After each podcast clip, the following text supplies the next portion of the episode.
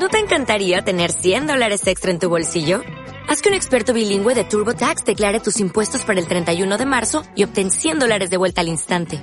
Porque no importa cuáles hayan sido tus logros del año pasado, TurboTax hace que cuenten. Obtén 100 dólares de vuelta y tus impuestos con 100% de precisión. Solo con Intuit TurboTax. Debes declarar para el 31 de marzo. Crédito solo aplicable al costo de la presentación federal con TurboTax Full Service. Oferta sujeta a cambios o cancelación en cualquier momento.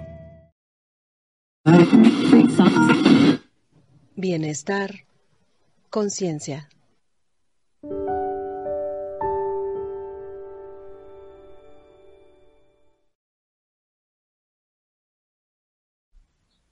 Educación en línea y bienestar de los docentes. Comprender la vida es comprendernos a nosotros mismos, y esto es conjuntamente el principio y el fin de la educación. Jay Krishnamurti. Hola Manuel, qué gusto tenerte con nosotros en esta edición. Eh, quiero presentarte para la gente que nos ve y nos escucha en los podcasts, en la plataforma de iBooks y Anchor. Tengo el gusto de estar en esta ocasión con el psicólogo Manuel Contreras. Él es eh, maestro en terapias de tercera generación por el Instituto Superior de Estudios Psicológicos de Barcelona, entre otras tantas especialidades que tiene. Pero el día de hoy, en este tema en particular, lo invitamos para hablar precisamente de educación en línea y bienestar de los docentes. Eh, Manuel es un experto en la parte de mindfulness para docentes. Y vaya, hoy quiero precisamente hacerte esta pregunta inicial.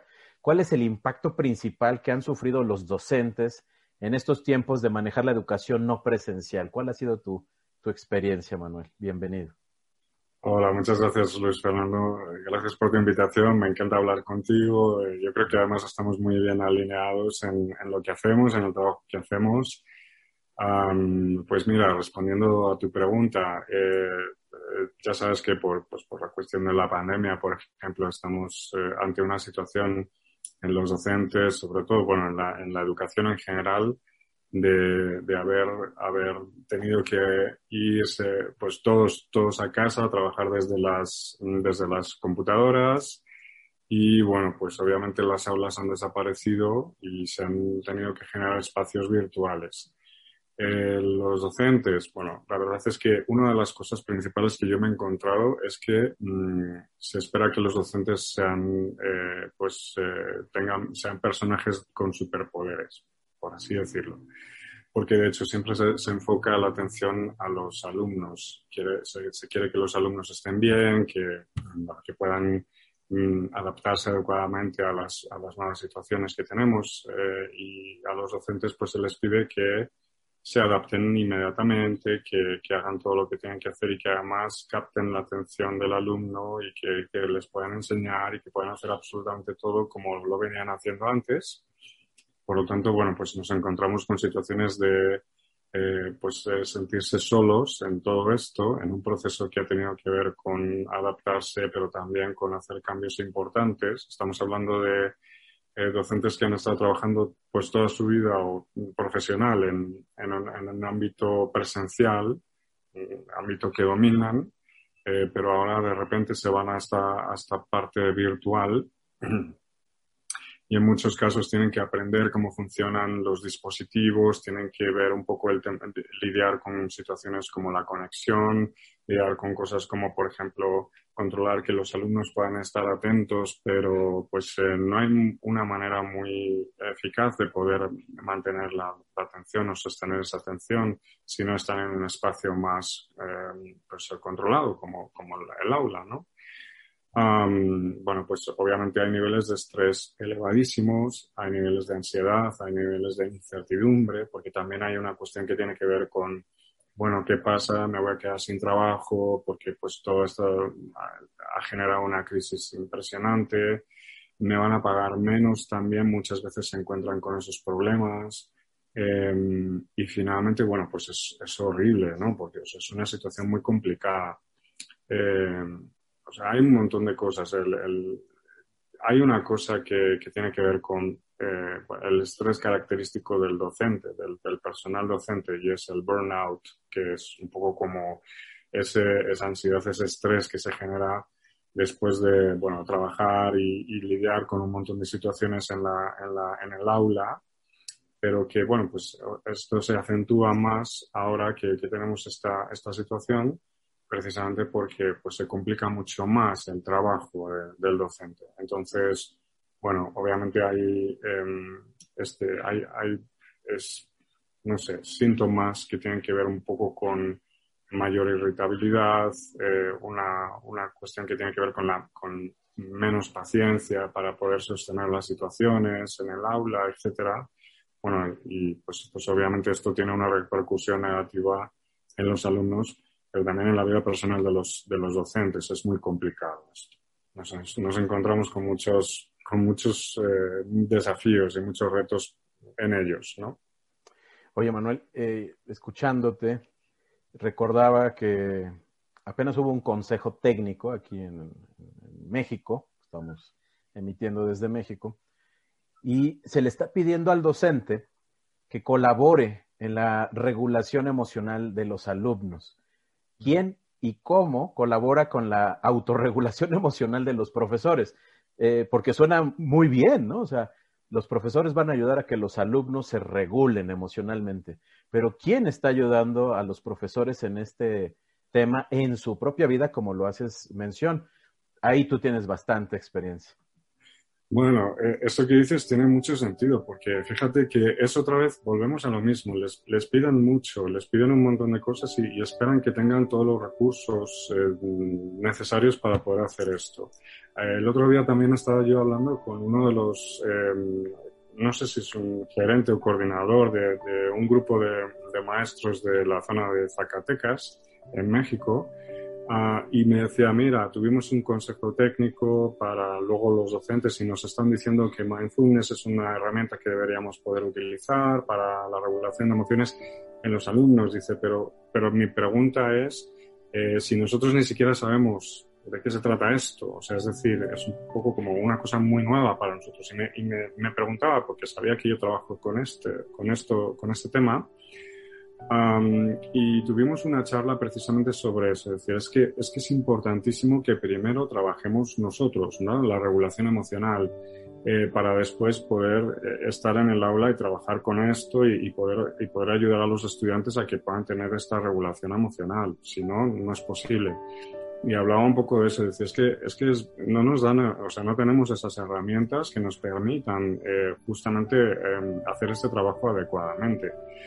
Y, y, bueno, pues obviamente lo que yo hago, a lo que yo me dedico precisamente en las escuelas es, eh, primero, o sea, lo, primero que, pasa en las escuelas mmm, es que eh, se centra toda la atención en los alumnos, porque los alumnos es, digamos que es el elemento, es, es, son los clientes de las escuelas al final. Y lo que pensamos es que son ellos los que tienen que estar bien pero nos olvidamos un poco de la situación que tienen los docentes, que son precisamente los que hacen, que, los que hacen posible que los alumnos estén bien. Si, si nosotros dedicamos un poco de, de, de, tiempo y de recursos para cuidar de los docentes y poder ayudarles a tener esta regulación emocional, a poder gestionar adecuadamente las emociones, esto obviamente va, va, a generar pues una situación ventajosísima porque, porque pues, van a poder entender qué es lo que pasa con las emociones, ¿no? Sobre todo desde, desde uno mismo. Muchas veces es, es, mucho más fácil entender a los demás cuando sabemos lo que nos pasa a nosotros. Eh, tú también eres, no lo mencioné en tu presentación, eres director de MC Psicología, Pedagogía y Empresa. Eh, ¿Cuál ha sido tu experiencia ya formalmente a través de esta técnica que es el mindfulness en torno a los docentes y el manejo de la regulación emocional? ¿Hay certificaciones, hay entrenamientos especializados a los que alguien que nos está viendo y escuchando pudiera acudir? Sí, claro que sí. Eh, de hecho, nosotros tenemos, somos eh, pioneros en, en, una certificación que hay oficial con valor curricular en la UNAM, en formación continuada de la UNAM, Em, tenemos un curso que de hecho es, se llama Mindfulness en el ámbito educativo, que bueno, vamos a tener una segunda edición de este curso. El primero lo, tuvimos en el mes de noviembre pasado. Eh, fue muy interesante porque de hecho la UNAM, o sea, cuando entras en una institución como la UNAM es, es o sea, primero pues eh, pasas por una serie de eh, no sé, o sea, es como validación de todo lo que tú estás presentando y todo, lo que tú estás haciendo. Y fue muy interesante porque a ellos, les encantó esta, esta propuesta que tenemos nosotros desde ANC, ¿no? Em, porque justamente estamos eh, trabajando en, en, una formación específica para docentes, para todas las personas que se dedican a la enseñanza a eh, aprender a regular sus emociones, aprender a utilizar mindfulness primero en, ellos mismos y, y, después pues en el aula, ¿no? en las situaciones en las que pueden eh, trabajar en el aula. Um, la primera edición fue eh, muy buena, tuvimos una, una, pues unos resultados muy positivos porque hubo un perfil muy interesante de personas que se dedican a la docencia en diferentes ámbitos, desde, bueno, desde kinder hasta bueno, niveles de universidad y pudieron encontrar eh, cosas muy interesantes que les permitieron a ellos entender cómo pueden primero gestionar y regular sus emociones y a partir de eso encontrar y diseñar herramientas que les permitirían, en todo caso, eh, bueno, pues, eh, trabajar con sus alumnos. Esto ha sido muy interesante. La, siguiente edición que vamos a tener de este, de este curso en la UNAM que va a ser en, en, abril, creo que, creo que era el 12 de abril, no, no estoy seguro, pero es, va a ser en abril. Y, bueno, pues todas las personas que estén interesadas, pues que acudan a, a la página oficial de la UNAM, eh, estudios, eh, la, la, FES de la UNAM, los, los, la formación continuada de la UNAM. Ahí está ofertado, la verdad es que, pues obviamente tiene valor curricular, es, es, está avalado por la UNAM y bueno, pues es un trabajo eh, estupendo para que puedan, pues, digamos, una herramienta eh, pues, eh, pues muy valiosa para, para, los docentes, justamente porque esto es lo que todavía no está en ningún otro sitio. O sea, es, decir, nosotros lo que hacemos es que estamos acercando a la comunidad educativa la posibilidad de que los docentes puedan tener esta, esta formación, esta herramienta, este elemento que les puede permitir a ellos estar bien y poder aprender a gestionar adecuadamente sus emociones a través de la atención plena, eh, pero también que puedan aplicar esto en sus, en sus, en sus trabajos, en, en el aula, con sus alumnos. Y, y un valor agregado que, que veo es que también les sirve para su vida personal, ¿no? O sea, el pretexto es como aprender esto y llevarlo a, al aula, pero en su propia vida tendría que ver también el beneficio, es cierto, ¿no? Por supuesto, tal como mencionas, es que además, de, hecho, en esta, en esta primera edición del curso, eh, los alumnos se sorprendían porque decían, es que pensábamos que veníamos aquí a aprender herramientas que podemos aplicar luego en el aula, pero lo que estamos haciendo tiene que ver con algo personal, algo para nosotros. De hecho, eh, algunos de ellos decían que esto había sido como un, trabajo terapéutico buenísimo porque les ayudó a, a, entenderse mejor, a entender qué es lo que les pasa cuando sienten cosas, porque siempre tendemos a eh, tratar de eliminar emociones que no nos gustan, emociones negativas. Entonces, claro, a través de este trabajo lo que, lo que se permite es justamente que el docente pueda primero entender cómo puede gestionar esas emociones que tiene porque somos seres humanos, porque todos, o sea, somos personas que estamos llenos de emociones, que tenemos pensamientos, que nos va bien, que nos va mal, o sea, esto nos pasa a todos. Y, y esto ha sido una cosa, un, encuentro muy interesante con uno mismo eh, y, y, ver cómo esto, eh, cómo el mindfulness puede aportarnos algo muy interesante en nuestra vida personal y cómo después eso lo podemos proyectar en lo que estamos haciendo el día a día en el trabajo. Esto ha sido, esto ha sido lo novedoso, ¿no? Un poco como, como tú decías, el valor agregado. Eh, justamente es eso, se sorprendían mucho de que decían, es que me estás regalando algo mm, de inmenso valor para mí, porque ya me siento mucho mejor con, con, todo esto que estamos haciendo. Estoy viendo un beneficio personal y, y, esto, pues obviamente, les está permitiendo hacer muchísimo mejor su trabajo, ¿no? Yo creo que es, que es fundamental esto. Eh, fíjate que hace unos años eh, Daniel Goleman comentaba, Daniel Goleman lo podemos ubicar en inteligencia emocional, de un descubrimiento, ¿no? Que le llamaron el cerebro social, a partir de identificar que tenemos neuronas especulares o espejo, que andan como radares, ¿no? Identificando eh, mensajes, no solamente a través de, por ejemplo, el oído, sino la expresión corporal, el tono de voz. Hoy que tenemos esta necesidad de trabajar en la virtualidad, más que nunca debemos de ser conscientes precisamente de qué comunicamos a través de mi gesto. Y el mindfulness, como lo acabas de, mencionar, ha comprobado ser una herramienta muy efectiva, no solamente para manejar las propias emociones, sino a través, por ejemplo, del uso del cerebro social de un profesor, cómo puede influir positivamente en las emociones de sus alumnos. Ayer acabo de leer eh, el trabajo de una colega que maneja educación especial con niños de primero y primaria, donde hizo un poema después de la pandemia y habla en uno de sus, eh, de sus, de sus segmentos de que el niño está agradecido con sus papás por haberles, haberle hablado con la verdad acerca de las muertes que están sucediendo y el valor que ahora puede darle el niño a cada día que vive. ¿Cómo tú has visto esta sensación en los alumnos que están siendo tocados por profesores que manejan el mindfulness? ¿Cómo se ve reflejado eso en el alumno? Qué pregunta tan interesante me haces, porque, porque fíjate que, o sea, esto eh, nosotros hemos aplicado en algunas escuelas eh, un programa que tenemos también para alumnos. O sea, primero formamos a los docentes, ¿no? Y les, les damos algunas herramientas para trabajar con mindfulness en el aula. Y después hemos podido aplicarlo en las escuelas eh, para los alumnos. En, en, este periodo de pandemia, mm, imagínate una, una, situación tan complicada como la estar así, o sea, entre adultos ya es un poco a veces tedioso y difícil pues imagínate con, con niños, ¿no?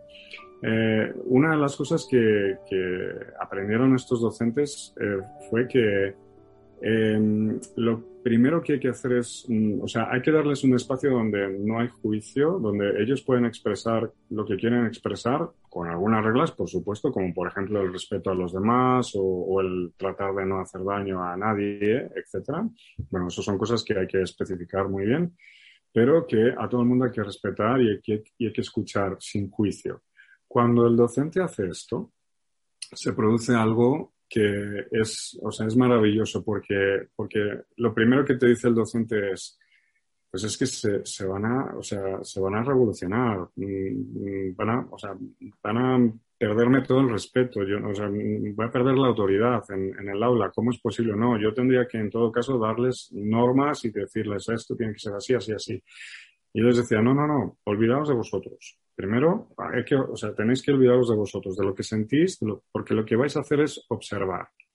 Cuando pasa esto, el alumno empieza a interactuar, el, el alumno empieza a conectar, porque justamente lo que siente es una empatía del, del, profesor, del docente, hacia el alumno. Y entonces entiende que no le va a juzgar, pero sabe que tiene que respetar.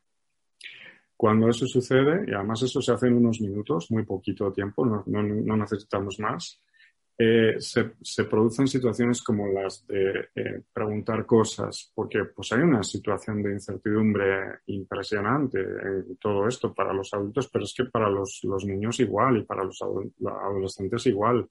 Entonces se abre un espacio donde empiezan a preguntar cosas, donde empiezan a, a expresar qué sienten, cómo lo sienten. Y el docente tiene otra herramienta que tiene que ver con, ok, bueno, esa es la emoción que tú tienes, vamos a ver, o sea, ya, ya, ya la hemos reconocido, tenemos eso. Y ahora lo que vamos a hacer es ayudarte a, y, mm, ya lo hemos identificado, lo que vamos a hacer es entender qué es esa emoción que estás teniendo y qué puedes hacer con ella. Cuando, cuando hacemos esto, cuando el docente hace esto, lo que se establece es un, es un vínculo distinto, un vínculo único que no no ha habido antes y a partir de ese vínculo es como, bueno, se, se, genera una especie de milagro, yo diría, ¿no? Pero que tiene que ver, no es un milagro porque no es, no es nada del otro mundo, sino que es justamente esa posibilidad de conectar, mmm, que, que, de hecho es muy, mmm, es muy importante porque, porque tenemos una pantalla mmm, entre el alumno y el, y el profesor y entonces necesitamos encontrar la forma de conectar.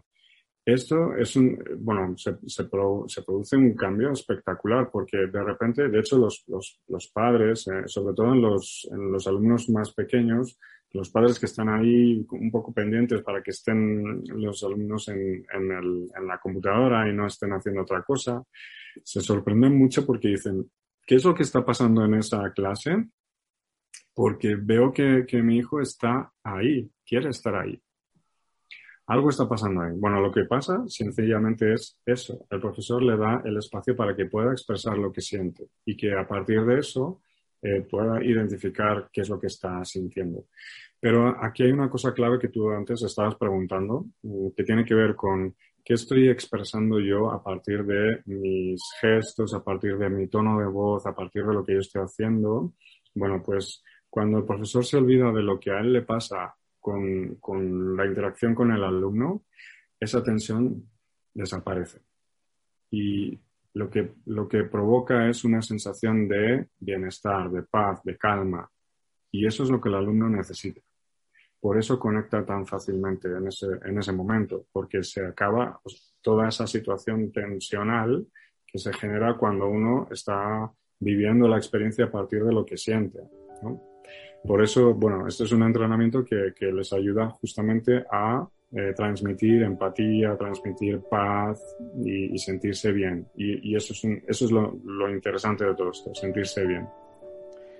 Para concluir, eh, ahorita que te escuchaba, me imagino que hay gente que podría estar pensando que un docente se va a sentar en posición zen y va a guardar silencio y va a meditar con los alumnos.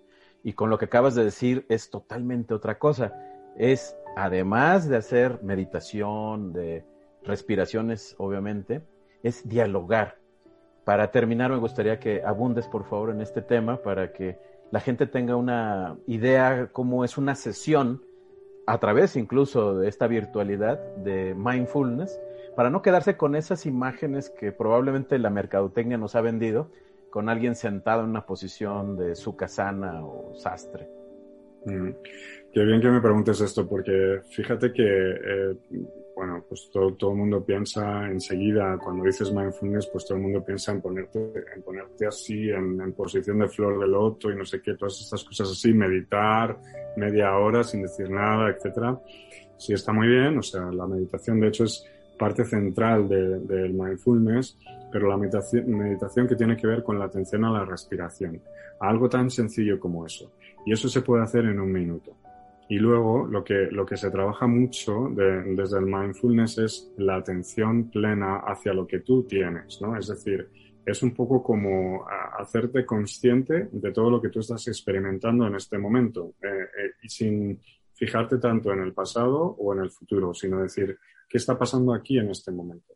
En el aula, lo que hace el docente eh, a través de esta técnica, a través de esta forma de, trabajar, es eh, ayudarle al alumno a entender qué es lo que está sintiendo en ese momento y qué, y cómo, y, qué significa eso para él y cómo puede dar una respuesta ante eso que está sintiendo. Porque hablamos de situaciones de enojo, de ira, de, no sé, de miedo, que son cosas que nos, nos han enseñado toda la vida que tenemos que tratar de controlar o eliminar y resulta que no podemos porque seguimos sintiendo miedo, sentimos, seguimos sintiendo, no sé, ira, enojo, lo que sea. Entonces, aquí el, el, docente lo que hace es, justamente tú decías, se usa el diálogo, por supuesto, porque lo que hacemos es decir, oye, ¿qué es lo que estás sintiendo? Ahora mismo eso, ¿cómo, cómo puedes expresar tú eso de una manera más, pues no sé, más calmada, por ejemplo, ¿no? Y entonces empiezas a hablar y empiezas a, ver cómo el alumno puede expresar lo que está sintiendo y que, y que pueda dar una respuesta en lugar de una reacción, porque estamos acostumbrados a, a tener reacciones ante situaciones, ante cosas que sentimos. Bueno, pues en esto es como algo súper dinámico que tiene que ver con observar les enseñamos a observar, a los docentes les, enseñamos a observar, pero es que los docentes a partir de eso les enseñan a sus alumnos también a observar, ¿no? Y entonces se, se traduce esto en una, eh, en, una, en una situación de observación a partir de la cual se pueden hacer cosas. Y es ahí donde el, docente pues eh, empieza un diálogo interesantísimo en el que, en el que pues eh, ayuda al, al, alumno a entender qué es lo que está pasando. Entonces, inmediatamente puede guiar todo hacia el aprendizaje, porque el objetivo de la clase es que el alumno aprenda, pero no que, que, se memorice cosas o no que, oye, tienes que cumplir con esta asignación y si no, no, no, no apruebas, o sea, tienes, si no, repruebas. Eh, se trata más bien de entender cómo puede el alumno aprender aquello que necesita aprender de una manera mucho más amable, de una manera que, que pueda ayudarlo a integrar lo que justamente necesita aprender. Por eso es, son situaciones absolutamente dinámicas, em, sobre todo, bueno, pues obviamente hay un espacio de respeto, pero también hay un espacio de respeto hacia lo que está sintiendo el alumno y que, y que tenga el espacio para que pueda expresar lo que está sintiendo. Yo creo que más o menos por ahí te puedo explicar así eh, rapidísimamente porque luego hay un, montón de cosas que, que, van adicionales a todo esto, ¿no? Y que tiene que ver con eh, ser conscientes de, por ejemplo, hay, se, utilizan cosas como no sé si seguramente la mayoría de las personas que te escuchan o que están escuchando esto eh, están familiarizados ya con una cosa tan sencilla como el, el, la uva pasa, que la tienes aquí entonces empiezas a sentir eh, qué es lo que el, por el tacto, la rugosidad, el, no sé, un poco, eh, te la metes a la boca y empiezas a saborearla, no te la tragas inmediatamente, sino que ves un poco qué es lo que está pasando ahí se trabaja mucho sobre eso, sobre la observación de lo que está sucediendo en ese momento. Y es la atención plena lo que nos ayuda a, entender qué es lo que está pasando en ese momento. Qué interesante y seguramente habrá mucha gente interesada. Voy a dejar aquí abajo eh, la liga a tu perfil en Facebook, si así me lo permites, para que te contacten y obtengan mayor información. Y me pareció muy interesante este último comentario en torno a que quizás sin darnos cuenta estamos promoviendo el sentido de comunidad en tiempos donde cada vez la individualización ha acrecentado y hay cierta deshumanización. Así que me parece muy noble también las consecuencias que trae este tipo de programas, no solo para efectos educativos de cumplir programas, sino humanizar más a nuestros alumnos y atender a nuestros profesores. Soy un convencido de que ahí es donde debemos ahorita ubicar nuestra atención, porque también son como nosotros, personas que tienen problemas no solamente en el trabajo, sino en su vida en general, que también tienen temor a la enfermedad, a la pérdida del trabajo, y le pedimos que ayude a los alumnos a manejar sus emociones. Manuel, qué gusto el que hayas podido compartir con nosotros. No sé si quieras darnos un último mensaje. Pues agradecerte a ti, por supuesto, esta oportunidad que me das de compartir esto que yo hago, que con lo que bueno, me, apasiona, por supuesto, y, y sobre todo eso, em, eh, recalcar esta idea que tú estás diciendo, que el docente mm, es, un, es una figura fundamental que no tenemos que olvidar y que, y que tenemos que, que cuidar, ¿no? Y, y, como tú decías, o sea, el sentido de comunidad es eso, o sea, nosotros debemos eh, tratar de ver la manera de conectar con todo, con el entorno, con nosotros mismos, con los otros, porque, es, porque eso es el ser humano. Y te agradezco muchísimo. Al contrario, muchas gracias. Pues ya saben, aquí abajo están los datos de MC, Psicología, Pedagogía, Empresa, donde pueden ver este tipo de entrenamiento y otras, otras herramientas que también comparten. Pues un gusto, Manuel. Un abrazo a la distancia. Sabemos que vas a viajar. Buen viaje. Y pronto estaremos en contacto. Un placer. Cuídate muchísimo. Gracias. Igualmente. Hola, Fer. Hola, Vi. ¿Cómo estás? Qué gusto verte. Muy bien, muchas gracias. Igual, un gusto verte. Oye, pues en este tema tan importante que tuviste esta oportunidad de entrevistar al especialista, eh, ¿qué, viste de, todo eso interesante y que, es tan actual para estos tiempos? Pues fíjate que Manuel, todo un personaje, eh, para este tema que estamos viendo que se llama educación en línea y bienestar de los docentes, pues vino aunque se oiga trillada la frase, vino como anillo al dedo. ¿Por qué? Porque precisamente está especializado en trabajar con los docentes eh, en estos temas de gestión de emociones, de autorregulación emocional, principalmente a través del mindfulness. Entonces me parece una persona muy congruente hablando de este tema, porque no nos quedamos solamente con buenas intenciones, sino ya lo lleva a la práctica hace un buen rato, en diferentes niveles de educación, diferentes edades, y coincidimos, al final yo así lo menciono, en que debe de haber un enfoque muy importante hacia el maestro, hacia el docente. Eh, se nos ha dicho que el alumno es el centro de la educación, lo más importante. Y yo creo que sí, junto con el maestro, porque eh, es él o ella quienes influyen no solamente en la promoción de aprendizaje, digamos, de conocimientos específicos, sino en la gestión de emociones.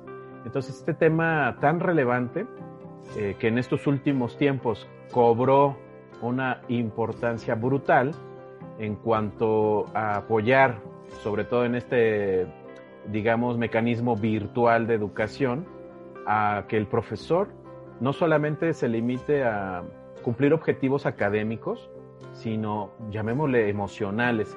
Pero, como lo comenté también, necesitan formación, necesitan apoyo eh, profesional para realizar esta noble tarea que me parecería una incongruencia total si tú le pides a un alumno que empiece a regularse emocionalmente si el profesor no ha recibido eso. Ya no que se ponga a estudiar, a leer por su cuenta, qué bueno, pero también está experimentarlo.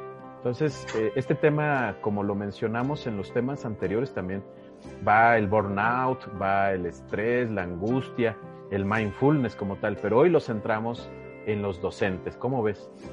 Oye, es súper interesante. Digo, en el ámbito educativo siempre se habla también de esta triada, ¿no? Que es, es precisamente el alumno, el, el, maestro, ¿no? O la escuela y, y también la familia. Entonces, qué importante es y qué padre que sea a través de este enfoque que eh, justo es lo que vamos a necesitar ya para estos tiempos que tiene que ver con la atención mental, con la salud mental, que nosotros hemos ido eh, ahí marcando este tema porque consideramos bien importante. Oye, y, entonces, eh, pues qué bueno que estuvo esta persona agradeciendo su presencia, como la de todos nuestros invitados, y también que, que platiques un poquito lo que va a suceder para la siguiente sesión, que estamos cerrando temporada. Bueno, eh, como ustedes se han dado cuenta, cada uno de nuestros capítulos va entrelazándose. Y para el cierre de nuestra temporada, quisimos invitar a una amiga que estuvo en la anterior temporada, que tocó un tema que la gente nos pidió, nos estuvo solicitando mucho, que tiene que ver con la tanatología, pero ya muy específica en cuanto a la pérdida de, no solamente de algún ser querido, sino del trabajo como tal. Entonces, con esta intervención terminaríamos esta segunda temporada hablando precisamente a ti que has tenido alguna pérdida. Y Mari Godard, que pues nos honró nuevamente con su participación, nos hablará precisamente de cómo, cómo enfrentar esta situación tan dura que estamos viviendo todos, no solamente unas cuantas personas. Las pérdidas tan cercanas, no solamente de individuos, de personas, sino de trabajo, de estabilidad, pero de una manera bien puntual, bien concreta. Fer, pues que no se pierdan este capítulo, el siguiente, y ahí si, si tienen alguna duda, pues que vayan a los capítulos anteriores, ahí está Mari Bodar, ¿no? Y para ti, pues muchísimas gracias por coincidir y por estar aquí otra vez. Igualmente, Avi. Pues estamos en contacto, escúchenos, suscríbanse para que les lleguen las notificaciones cuando estrenamos nuevos capítulos y prepárense porque se viene una tercera temporada con todo, ¿no? Así que cuídate mucho, Abby. Muchas gracias por. Igualmente, saludos. Un abrazo. Bye. Un abrazo. Bye.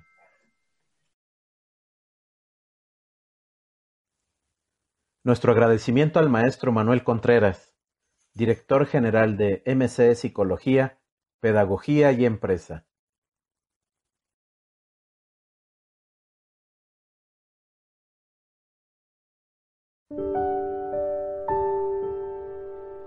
Bienestar, conciencia.